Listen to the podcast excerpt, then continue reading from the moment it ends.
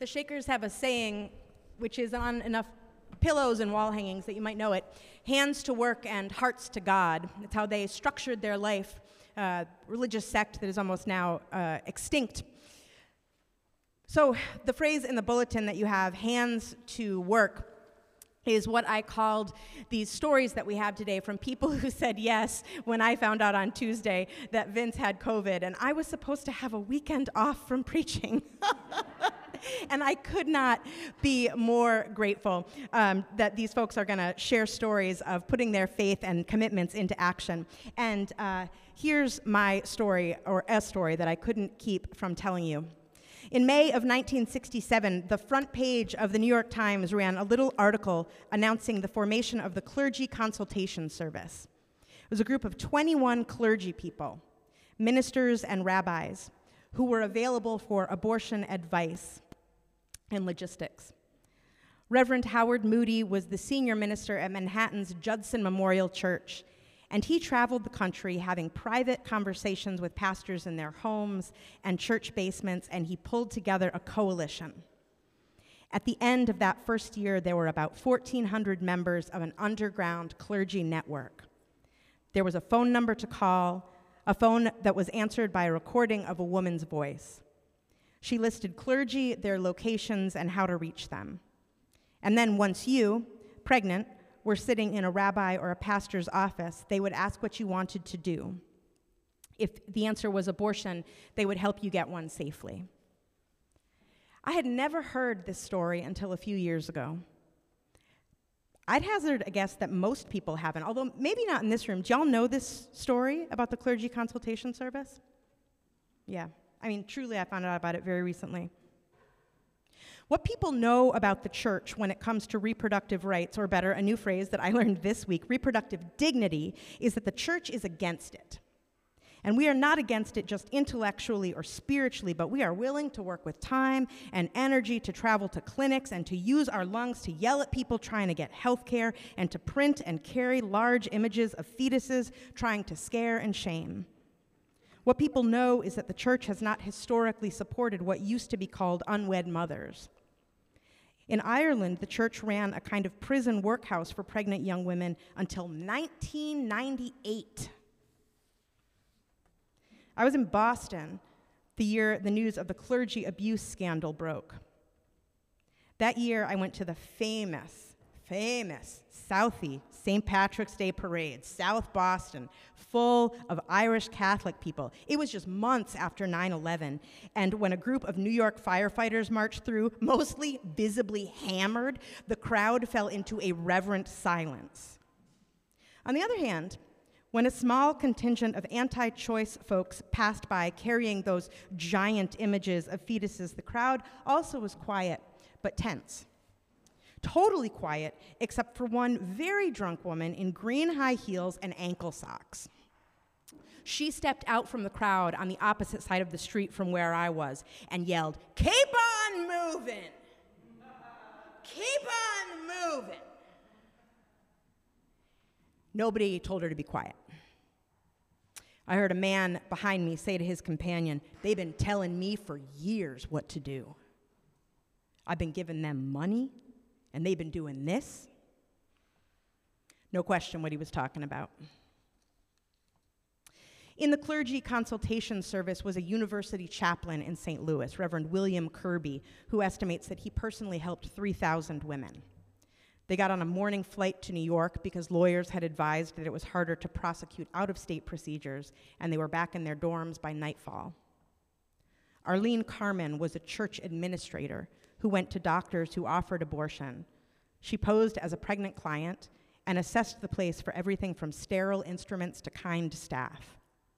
She sometimes waited until she was in the stirrups to reveal her identity and purpose. And other women did the same.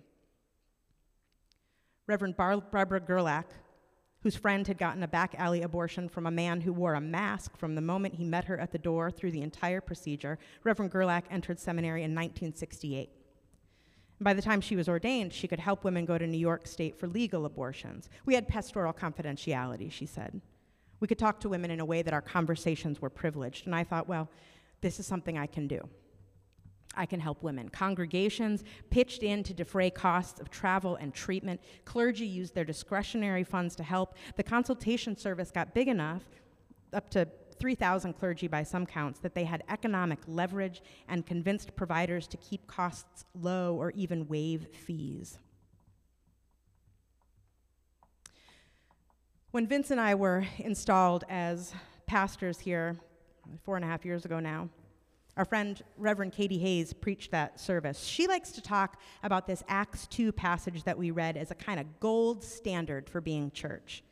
Like, yeah, yeah, the parts about sharing meals together and selling possessions and giving to anybody who has needs and worshiping together and breaking bread. But the part Katie focuses on as a way to measure how her congregation is doing is that those people in the honeymoon phase of the church had the good will of all the people because of how they lived and how they took care of each other and took care of others. People heard about them, heard about them, and knew their story and thought, that sounds good. They sound good. And I am so grateful for this congregation. So grateful that when I talk about us to people who don't know us, I can name the work of our hands, the work of your hands. And people say, without reservation, that sounds good. And I can say, it is. Will you please welcome your next storyteller, John Magallanes?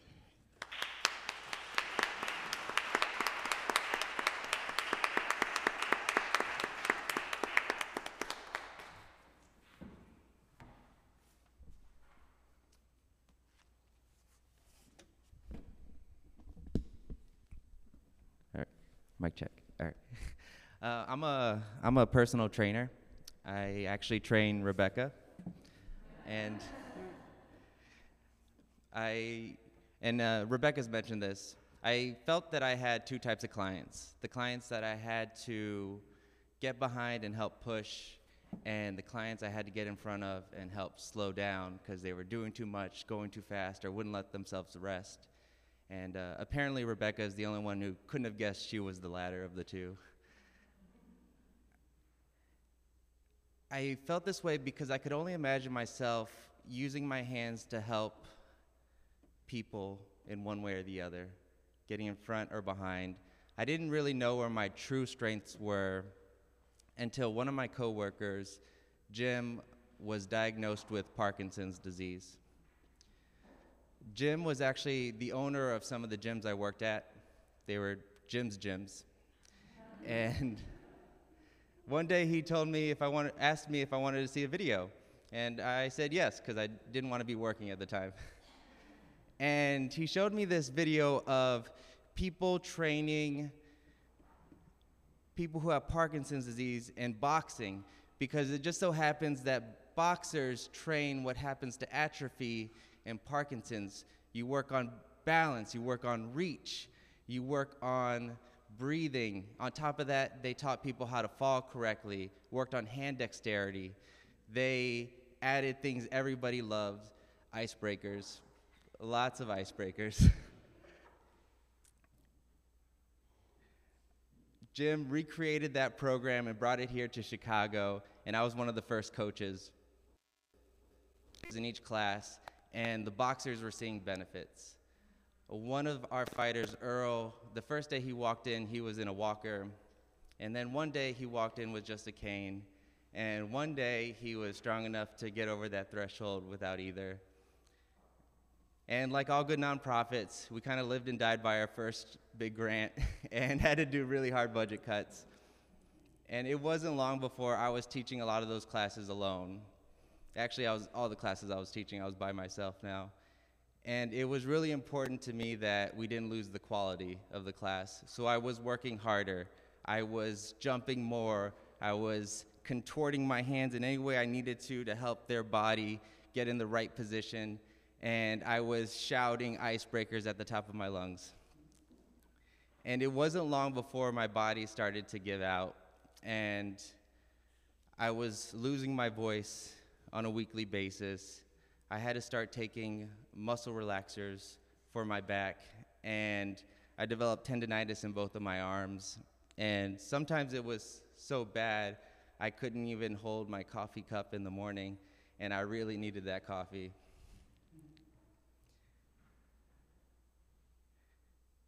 One day after class, I was sitting down because I was too tired to move the equipment.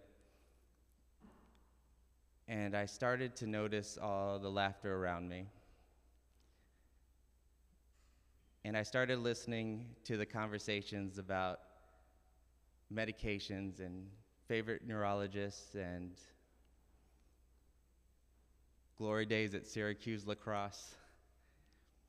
I started seeing the younger boxers helping the older boxers move around, and older boxers helping the younger boxers know that it's not so scary at the end of this, especially if you have the right people in your corner. I realized that there was a lot of physical benefits to that 60 minute class, but the real magic was happening the 15 minutes before and the 15 minutes after. they were able to be students and teachers and fight a disease together that often feels lonely and scary together. They taught me that my strength wasn't only behind pushing or in front, slowing them down and helping them recover, but using my hands by their side, holding space for them, and being ready to sit down and listen.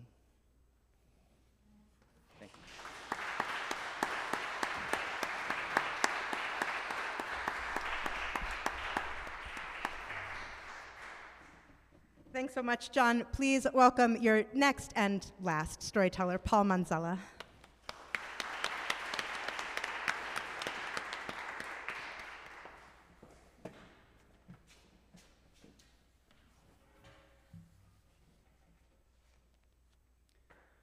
I spent my entire working life behind a desk in corporate America, but I've always considered myself as kind of a handyman. My earliest recollection of liking handyman work was when I was 16 years old in the town where I grew up called Westfield, which was a Mayberry like town in central New Jersey. Earlier that year, my parents had a screened in porch converted to a family room and wanted a deck off the back. So, in the summer of 1976, my dad and I embarked on a construction project that would take the majority of my summer break.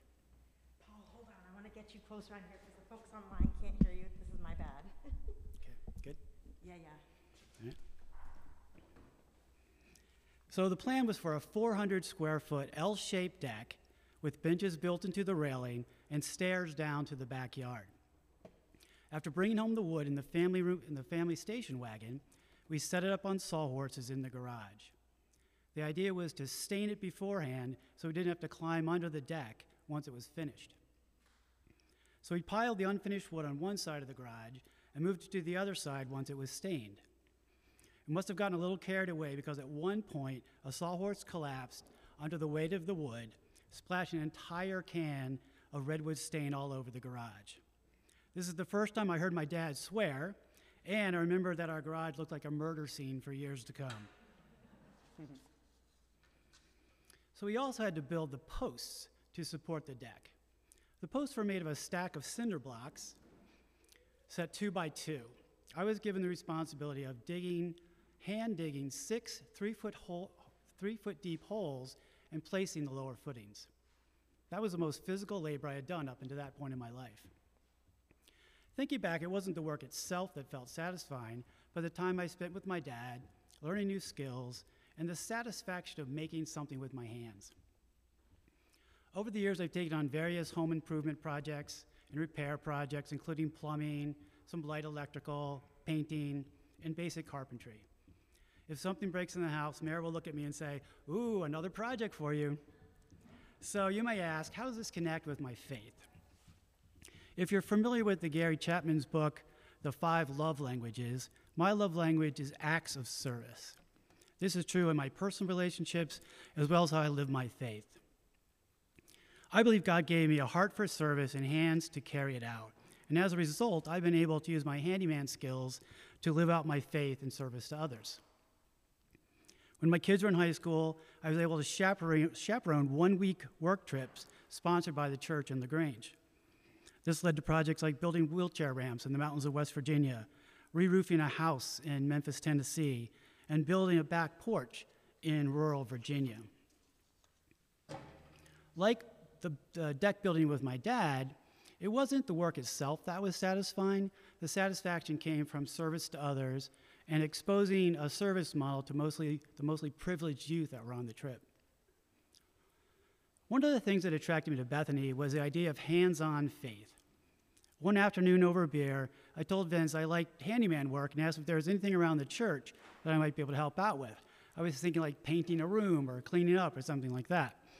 His eyes lit up and he asked me if I would be game on refinishing the church doors. That project and the work we did with Habitat Chicago in the Pullman neighborhood gave me the opportunity to, to live my faith by serving members of the Bethany community as well as others in Chicago. Looking to the future, I'm excited to work with some of you and others when we travel to Back Bay Mission this fall to serve the people of Biloxi, Mississippi. Like I said, I'm so grateful to God for giving me a heart for service and the hands to help me live my faith.